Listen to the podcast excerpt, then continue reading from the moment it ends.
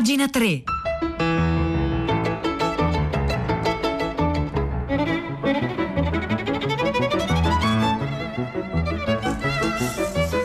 Le 9.01, buongiorno da Vittorio Giacopini e ben trovati all'ascolto di pagina 3, la cultura nei giornali, nel web e nelle riviste e oggi, oggi, iniziamo la lettura delle pagine culturali, dei quotidiani o insomma delle testate online che si occupano di cultura, riallacciandoci idealmente un po' a una parte del filo diretto di Marianna Aprile con gli ascoltatori a prima pagina perché un paio di telefonate sono tornate a sollevare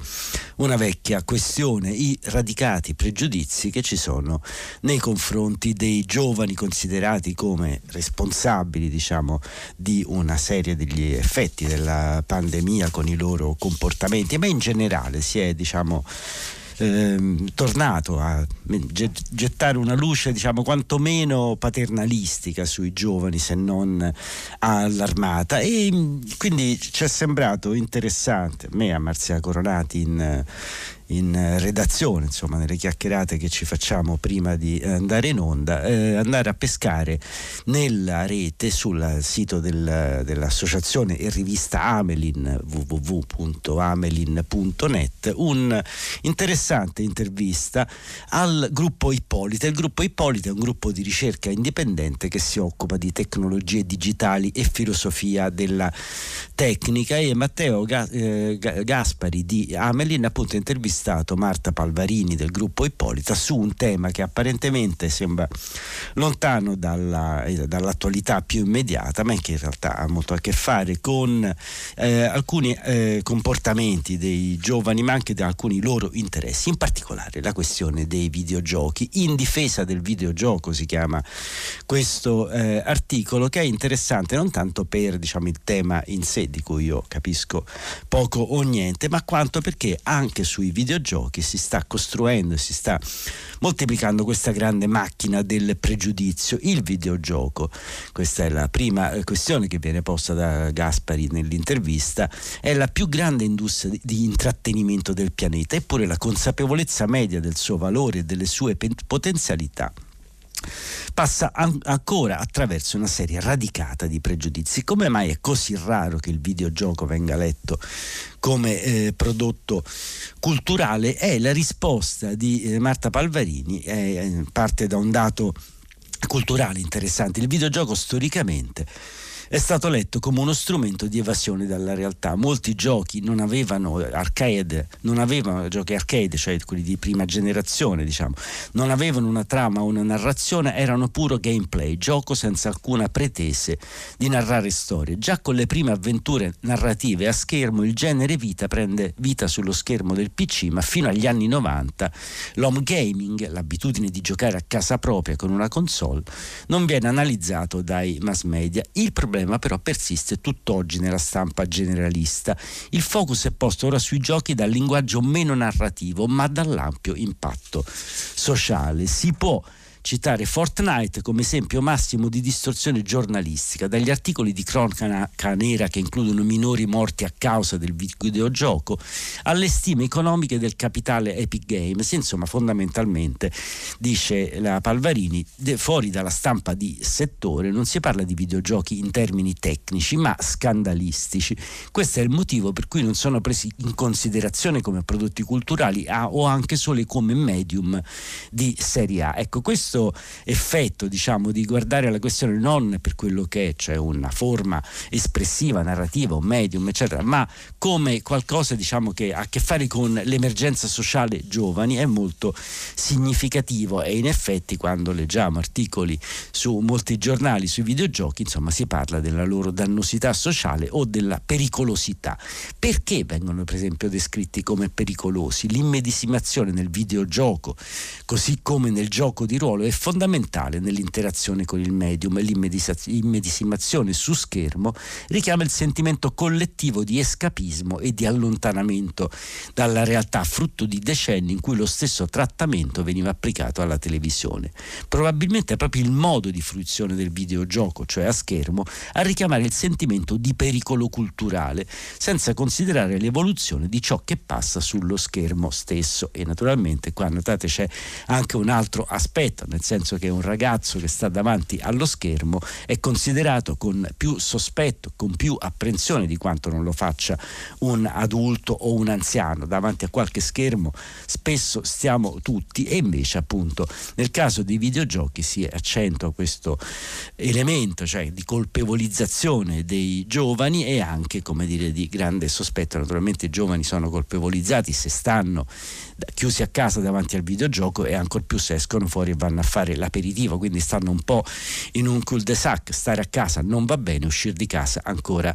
eh, peggio. Eh, chiuso l'inciso, andiamo avanti, ci sono ancora altri pregiudizi e preconcetti che riguardano i videogiochi e per estensione.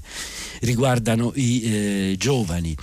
eh, ancora Matteo Gaspari, per continuare a smontare pregiudizi e preconcetti ai videogiochi si guarda spesso con preoccupazione per quanto riguarda contenuti violenti e contesti di abuso e in generale un uso poco consapevole. E risponde la eh, Palvarini, non ci sono prove che il videogioco causi violenza, anzi ovviamente l'abuso del videogioco come l'abuso di televisione, la tendenza a considerare i libri come realtà può portare a problematiche psicofisiche spesso correlate con fragilità pregresse, in genere non diagnosticate.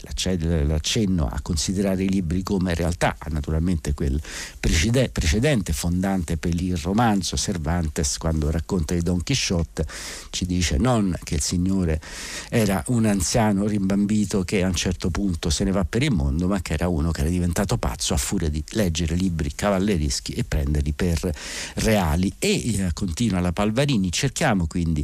di mantenere un approccio antiproibizionista, non moralizziamo il piacere, non c'è niente di male nel fare una sessione di gioco lunga ore, certo può essere un'esperienza al limite, ma non deve essere negata. C'è chi legge o studia per ore, chi corre per chilometri, ognuno ricerca le proprie fonti di piacere. Se questa ricerca è cosciente, se so dove sono, so cosa sto facendo, allora va bene, non bisogna mai perdere la consapevolezza problematizzando continuamente le scelte che si fanno. Evitiamo semmai una fruizione passiva, facciamo attenzione se pensiamo ad esempio al grande gioco competitivo dei social network eh, commerciali, cerchiamo di capire quanto invece di agire reagiamo ai contenuti, ai continui stimoli delle interfacce. E con i videogiochi è lo stesso, più complessa sarà l'esperienza che cerchiamo e meno vorremmo lasciare che faccia tutto il gioco, meglio agire che reagire a una sequenza di stimoli dell'interfaccia. Qui naturalmente pone pone un eh, problema, un problema eh, di fondo che appunto non riguarda soltanto i videogiochi, riguarda il fatto che noi siamo immersi in una sorta di grande, diciamo, eh, acquario comunicativo, ci sono stimoli che arrivano da qualsiasi parte, questa è la grande macchina della comunicazione, non riguarda solo i videogiochi e il problema della consapevolezza riguarda un po' tutti, da chi sta sui social a chi sta nei, sui videogiochi a chi sta semplicemente guardando la televisione tradizionale, persino la radio direi, tutto deve essere affrontato appunto con consapevolezza. Molte altre suggestioni, suggestioni e molti altri stimoli, noi siamo partiti da qui in difesa del videogioco è un'intervista a Marta Palvarini del gruppo Ippolita realizzato da Matteo Gaspari per la rivista Amelin.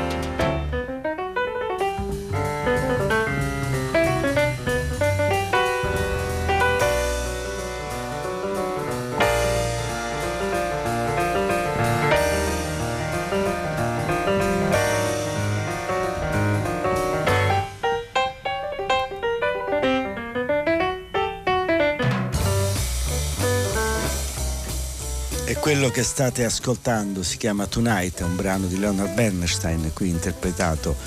da uno dei più grandi pianisti della storia del jazz, Oscar Peterson, appunto qui l'ho ascoltato accompagnato da Ray Brown al basso Ed Tipgam alla batteria. Andiamo avanti, Pietro del Soldà intanto è collegato con noi per anticiparci le scelte di tutta la città ne parla. Di che si discute? Eccoci oggi? Vittorio, buongiorno a te, l'ascoltatrice e ascoltatore di pagina 3. Beh, noi continueremo sul filo di quello che tu hai letto poc'anzi a parlare di bambini e ragazzi, perché c'è stato un dibattito molto interessante, a composizioni anche molto diverse stamani a prima pagina. Giuseppe da Maccarese ha aperto il filo diretto alle 8 eh, denunciando i gravi problemi non visti del, degli adolescenti adolescenti, dei bambini chiusi in casa in questo periodo. Ha citato anche una notizia che Marianna Aprile ha detto durante la rassegna, un caso, eh, un numero superiore, molto superiore alla norma di casi di pubertà precoce, soprattutto tra, eh, tra le bambine registrate dal bambino Gesù di Roma, ma insomma non c'è solo questo, c'è il disagio registrato anche con un aumento dei casi di addirittura suicidio, autolesionismo, depressione, chiusura in casa, come anche il caso del figlio di Simona, un'altra signora che ha chiamato dicendo stiamo ignorando i danni che produrremo avremo a lungo termine sui ragazzi con questa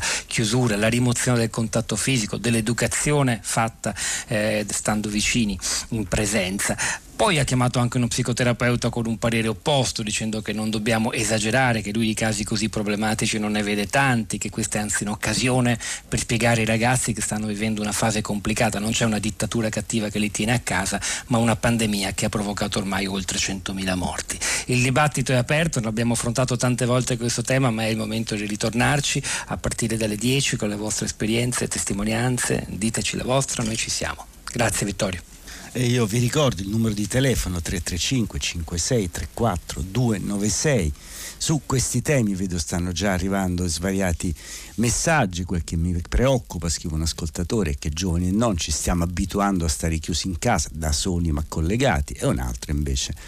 che dice i giovani sono stati esclusi dalla gestione pandemica e soprattutto del eh, futuro. Beh, torneremo ancora su questi temi qui a pagina 3 e poi alle 10 con Pietro del Soldà e con tutta la città ne parla. Invece vi segnalo alcuni eh, articoli interessanti che potete trovare oggi sui quotidiani, sul Fatto Quotidiano si ricorda qualcosa che accadde dieci anni fa, Fukushima, il, il grave in, incidente nucleare con tsunami annesso nella centrale nucleare giapponese che segnò la fine del sogno del nucleare buono. E poi che fatica essere Jean Birkin, eh, ne avevamo parlato un po' di giorni fa di Jean Birkin e Serge Gainsbourg nel trentennale della scomparsa del cantante, esce il secondo volume dei diari dell'autobiografia di Jean Birkin, ne scrive appunto il Fatto Quotidiano, dall'avvenire vi segnalo un articolo su un grande scrittore italiano, Luigi Meneghello, che per buona parte della sua vita ha vissuto da dispatriato, come diceva lui, insegnando letteratura italiana nell'università, nelle università inglesi, appunto l'articolo si chiama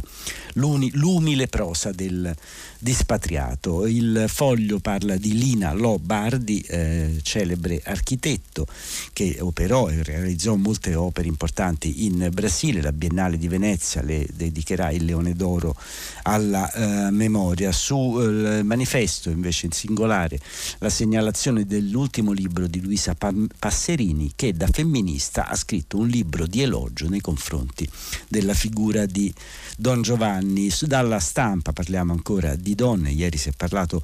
molto di donne, ovviamente era l'8 marzo, ma oggi sui quotidiani forse se ne parla quasi di più, non so per quale motivo, forse è molto materiale che non riusciva a entrare nei giornali di ieri ed è intervistata sul, ma, sulle questioni delle donne Marisa Rodano, che è stata una dei fondatori del Partito Comunista, tra eh, le persone più eh, importanti e longeve della politica italiana, ha compiuto 100 anni da poco e Marisa Rodano dice alle ragazze di oggi il maschilismo attente è tornato. Infine, eh, sempre sulla stampa un'intervista a Giuseppe Bedeschi, storico e filosofo, che dice il liberalismo deve tornare in Audi e infine se ne parla anche su altri quotidiani, ma insomma ve lo segnalo dalla stampa, Nada, Viaggio nella memoria, perché appunto un film di Costanza Quatriglio eh, ripercorre appunto la eh, vita di Nada, l'adolescenza della cantante Nada, ma insomma non parlando di lei, ma raccontando la complicazione che ci può essere, la profonda complicazione nei rapporti tra una madre e una figlia. Ecco, queste sono alcune segnalazioni dalle pagine culturali di oggi dei giornali di martedì 9 marzo.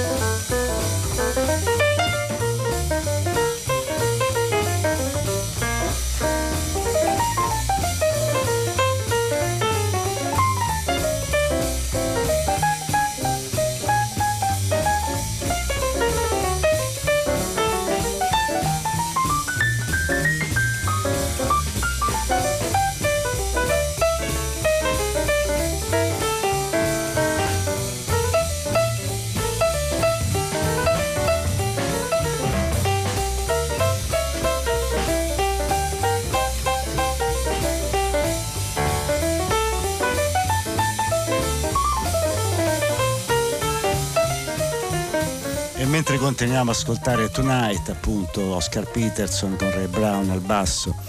ed Ed Tipgam alla batteria, andiamo avanti, uno dei grandi eh, temi del momento è come sarà il futuro, in realtà questo è un problema di sempre, in questo periodo è particolarmente urgente ma anche particolarmente complicato. Eh, la stessa Unione Europea ha pensato il grande piano come dire, di recovery, di ripresa dopo la pandemia proprio in questi termini, chiamandolo Next Generation Plan, proiettandosi nel futuro e il problema di questo Next Generation Plan è che la, le generazioni future sembrano, come diceva anche quell'ascoltatore che citavo prima, poco coinvolte, poco coinvolte in questo tentativo di ripensare riorganizzare il futuro. E di questi temi parla una intervista che trovate sul rivista online Una città di Salvatore Biasco, economista, già professore ordinario alla Sapienza di Roma, appunto che cerca di riflettere a partire dalle emergenze della pandemia sulla società, lo Stato e il capitalismo del futuro. Il grande tema appunto è come pensare questo piano di eh, recovery, che direzione prendere, cosa far fare alla società e quello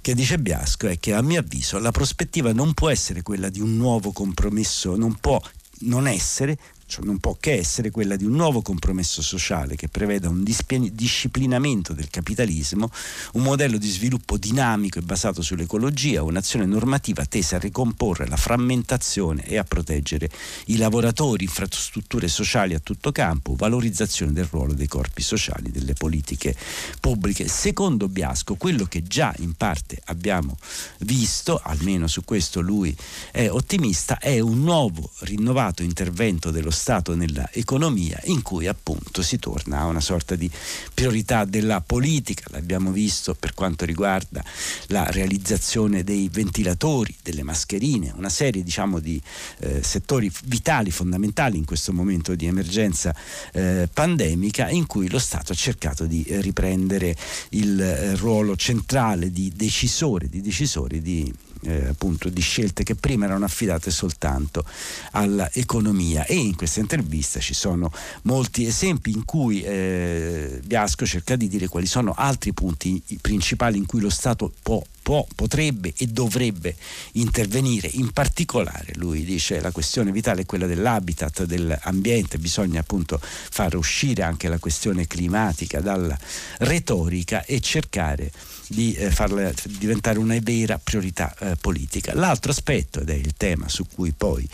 tornerà anche tutta la città ne parla, è che eh, i giovani sono forse però quelli che sono stati più penalizzati da questa situazione probabilmente lo sono stato, certamente dice eh, Biasco sotto tutti i profili perché hanno perso socialità che è un pezzo della loro formazione, hanno perso continuità eh, nello studio che è una ginnastica della mente che si mantiene in forma in misura in cui è costantemente esercitata. La scuola non è ciò che hanno sperimentato in questi tempi, soprattutto per i più deboli socialmente che hanno dovuto lavorare in condizioni familiari che poco favorivano la concentrazione. Il rischio che aumenti l'abbandono scolastico già preoccupante, già a livelli preoccupante in Italia, è fortissimo. Sono poi in prevalenza giovani coloro che svolgano i lavori più precari, penalizzati nel reddito e quindi nello sviluppo dei progetti di vita. Che fare? Beh, bisognerebbe intanto intervenire sul precariato. Non si può accettare più che chi lavora sistematicamente per delle grandi catene sia trattato da lavoratore autonomo. È necessario che abbia le stesse tutele del lavoro subordinato. Questo vuol dire dalle ferie alla malattia, alla pensione, alla liquidazione in caso di interruzione del rapporto e via dicendo c'è anche chi lo tiene come secondo lavoro, allora senza ingessare troppo le cose bisogna distinguere un caso dall'altro e entrambi proteggerli e far scegliere al lavoratore in quale contratto mettersi. Insomma, appunto, pensare ai giovani significa riaffrontare questo tema che naturalmente era un tema centrale anche prima della... Eh, pandemia, ovvero il, la necessità di regolamentare la questione del lavoro precario, del precariato. Molti, molti altri eh, temi che non posso esaurire tutti in questa lettura, ma ve lo posso segnalare. L'articolo appunto lo trovate sul sito della rivista Una città ed è Saporetti che ha intervistato appunto l'economista Salvatore Biasco sulla società, lo Stato, il capitalismo del futuro.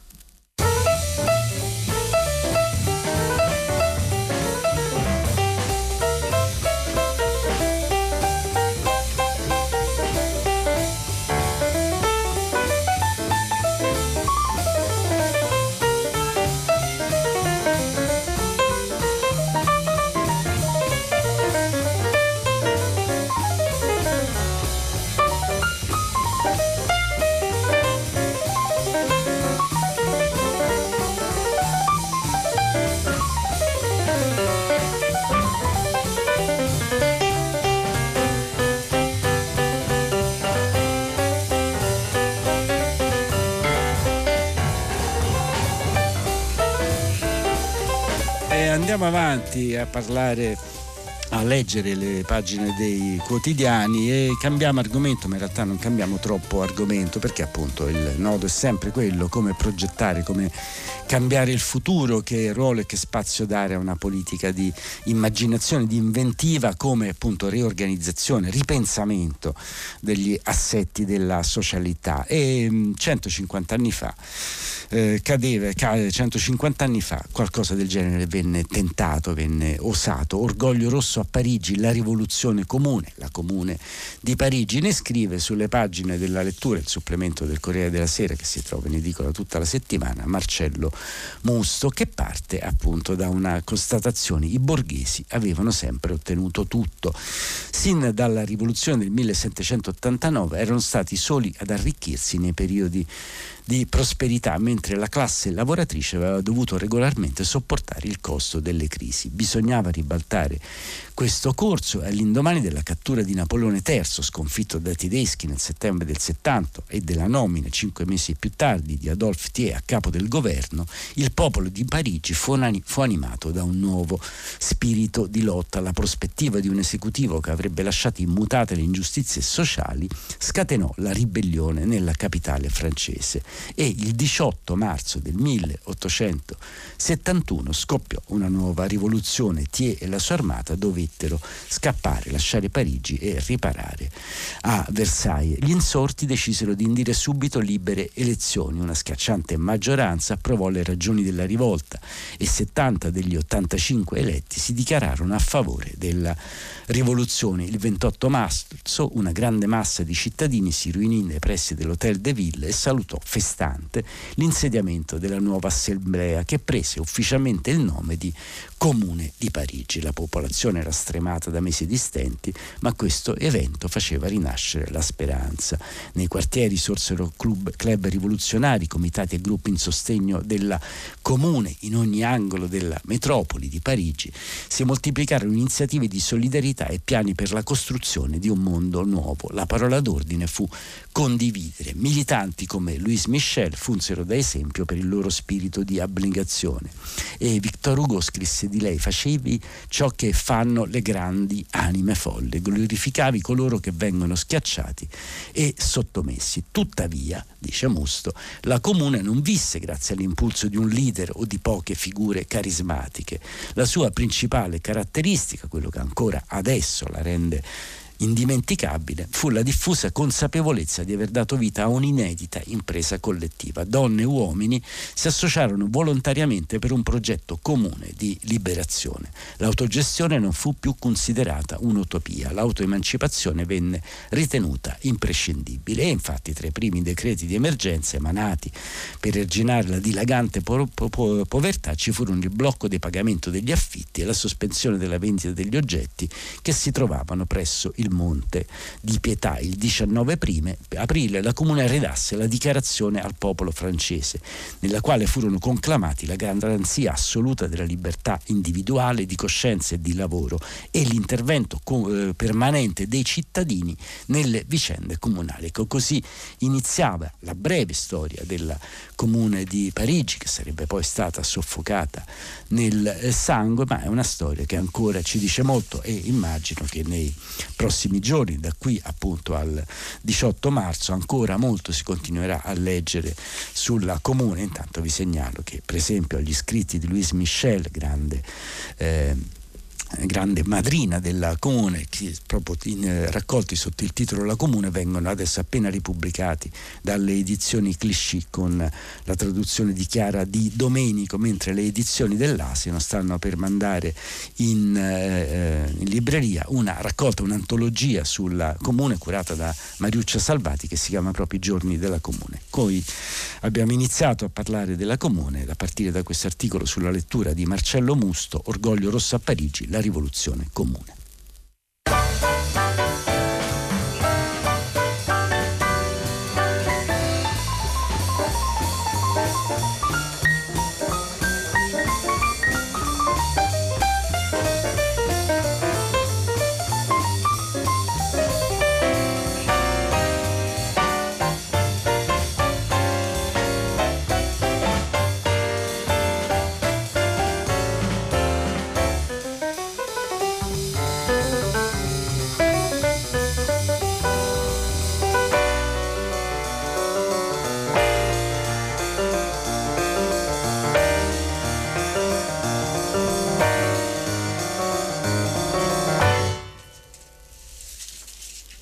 Questo era Tonight, un brano di Leonard Bernstein, che qui avete ascoltato nell'interpretazione di Oscar Peterson, era incluso nell'album West Side Story, ma qua viene appunto eseguito in trio da Oscar Peterson, che è Ray Brown al basso ed Tipgam alla batteria. Ultima segnalazione la facciamo da eh, Libero, dove Alberto Pezzini parla di un libro che parla di una guerra, non quella della comuna, ma la grande guerra, perché appunto Adelphi sta pubblicando un libro che si chiama La guerra di Gadda. Sono le lettere scritte prevalentemente al fratello da Carlo Emilio Gadda mentre stava al fronte e l'articolo, l'articolo di Pezzini si chiama giustamente La guerra che trasformò Gadda in scrittore perché appunto eh, Gadda, allora studente di ingegneria, in queste lettere che scrisse alla madre, al fratello, alla sorella, cominciò a giocare da par suo con le eh, parole, appunto diventò uno scrittore raccontando la guerra, parlando della sua mitragliatrice, parlando del lavoro delle trincee, la linea della trincea fatta con criterio ben dissimulata, girava la sommità. E insomma ci sono alcuni spunti, ma sicuramente questo libro sarà molto interessante per vedere il laboratorio creativo di uno di quello che sarebbe, di uno di quello che sarebbe diventato tra i più grandi scrittori della lingua italiana. Pagina 3 finisce finisce qui da Vittorio Giacopini, appuntamento a domani mattina alle 9, grazie a Fiore Liborio in console, a Marzia Coronati in redazione, a Maria Chiara Benerneck in regia e a Cristiana Castellotti che è la nostra Deus ex machina.